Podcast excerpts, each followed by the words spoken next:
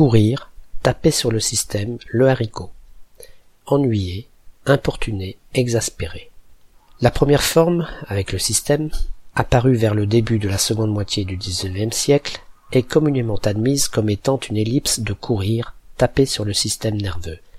Image où on considère celui qui excite le système nerveux d'un autre ou qui lui tape sur les nerfs, l'importune, voire l'exaspère. Par contre, la seconde forme est beaucoup plus discutée par les lexicographes, au point qu'on n'en connaît pas vraiment l'origine.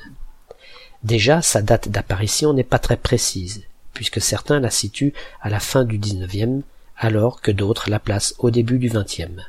Ensuite, ce haricot est pour le moins étrange. Il faut bien entendu oublier le légume, même si dans un conte populaire anglais, Jack grimpe et court le long d'un haricot géant, et se pencher vers les significations argotiques du mot. Et là, on trouve pêle-mêle l'orteil, on peut penser à casser les pieds, mais pourquoi un singulier? La tête, à rapprocher de courir sur le ciboulot, le pénis, on se rappellera cette fois peler le jonc, ou même les testicules, mais encore une fois, pourquoi utiliser le singulier dans l'expression? Est-ce l'une de ces acceptions qui a influencé la naissance de l'expression? Nul ne semble le savoir. Du coup, on n'éliminera pas également la possible influence du verbe haricoter, qui, au cours de la première moitié du XIXe siècle, signifiait importuner en argot.